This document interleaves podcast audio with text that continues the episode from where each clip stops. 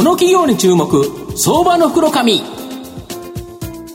このコーナーは企業のデジタルトランスフォーメーションを支援する IT サービスのトップランナーパシフィックネットの提供を財産ネットの制作協力でお送りします。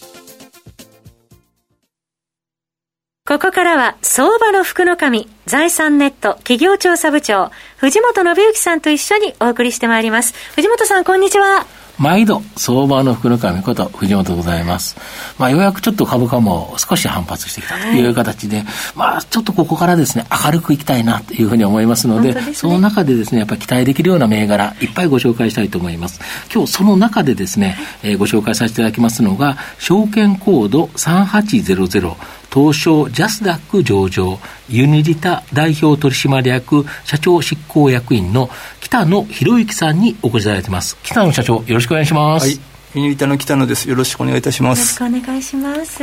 ユニタは東証ジャスダックに上場しておりまして、現在株価1840円、1単位18万円強で買えるという形になります。東京都港区の JR 品川駅すぐ近くに本社があるデジタル技術を駆使した社会課題解決の追求、これをですね、事業活動の基軸に据えた IT サービスカンパニーになります。まあ、御社はあの3つ、はい、まあ、プロダクトサービス、クラウドサービス、プロフェッショナルサービスの3つの事業領域を持ってるんですが、それぞれどんなビジネスになるんでしょうか？はい。えー、我々はですねあのソフトウェアの開発をして販売しているが、はい、えー、ビジネスモデルになります、はい、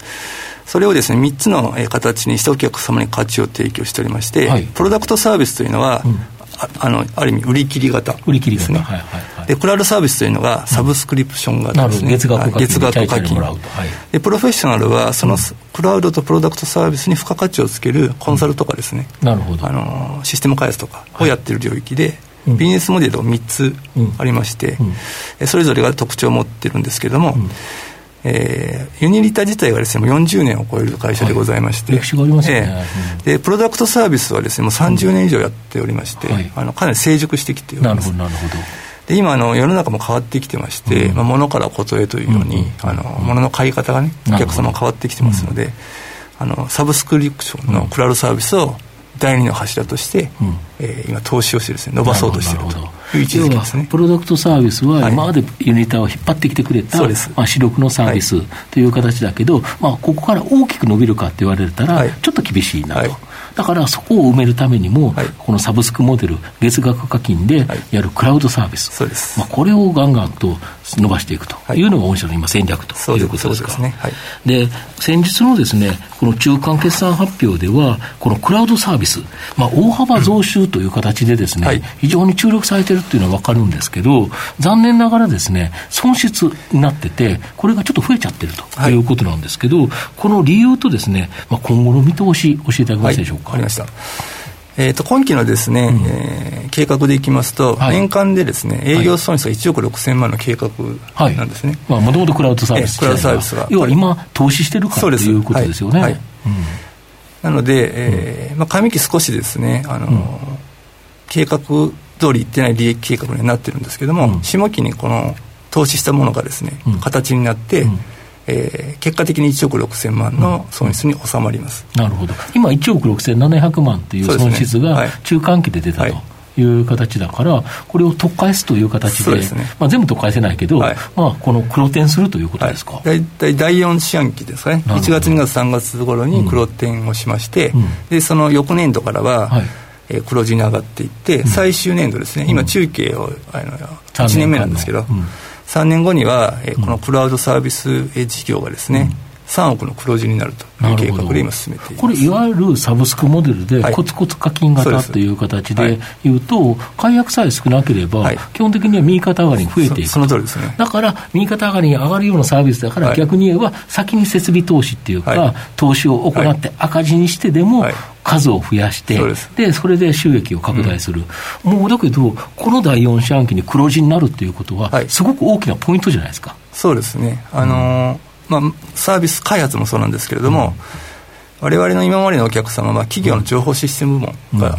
約8割なんですけれども、今、新しくですね事業課題とか社会課題の領域でクラウドサービスを立ち上げておりまして、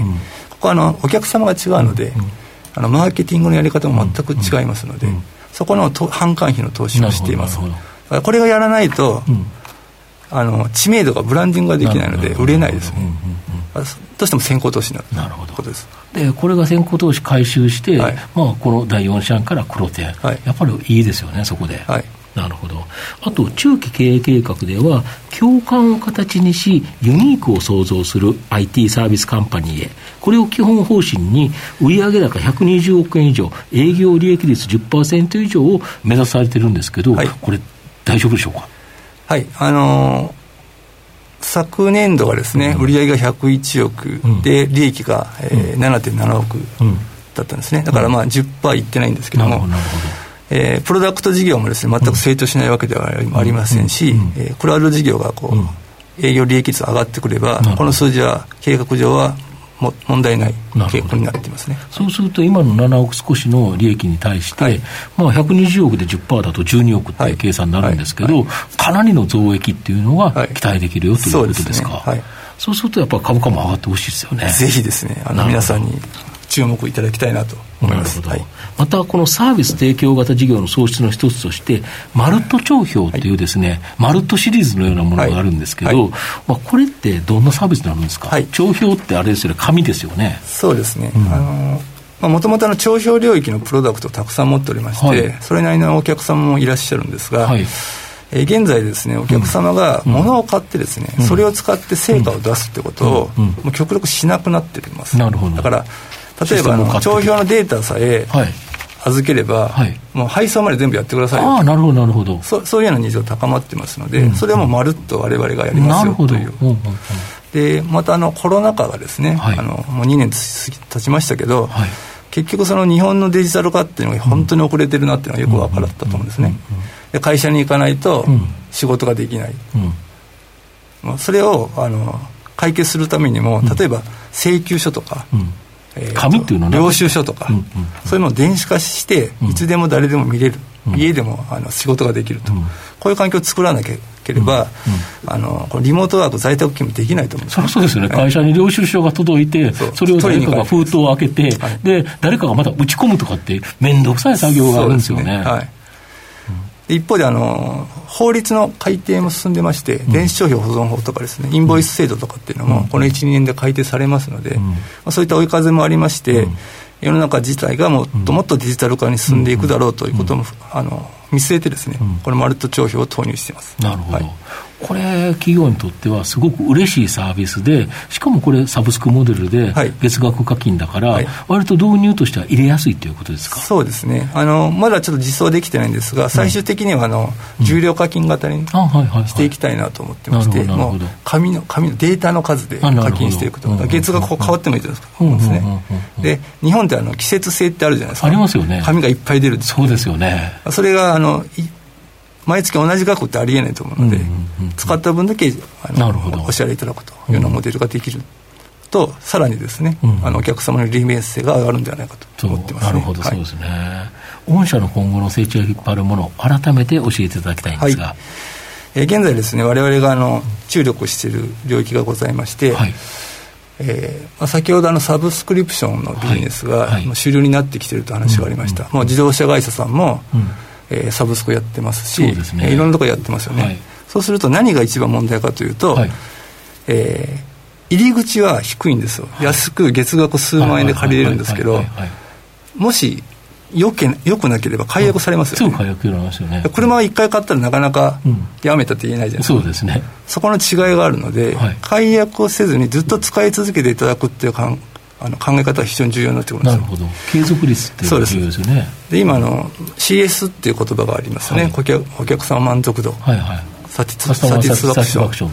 これはもう今カスタマーサクセスっていうふうに変わってきていまして、うん、お客様の成功をサポートしない限り、うん、サブスクリプションビジネスは成功しないということなので、今そこに着目してですね、はい。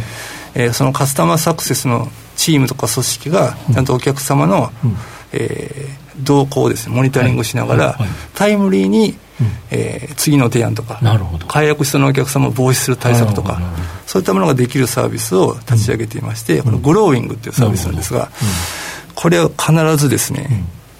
手応えがありましていけると思っています。なるほど、はい、これやっぱりいろんなサブスクモデルを各社がみんなやっていく中では、やっぱり解約率を下げないと、サブスクしててもいっぱい解約くれたら意味がないと。そうです、ね、とするとその解約率を下げるためのシステム構築っていうかシステム的なつながりですよね、はい、でこれがグローイング。これ結構これもサブスクで売るんですか？これもサブスクで売ります。あこれもサブスクで売るんですか、はい、なるほどこれはですね実は我々が、うんうんあの先のクラウドサービスの中で、うん、お客様の解約率をどうやったら、うんうん、あの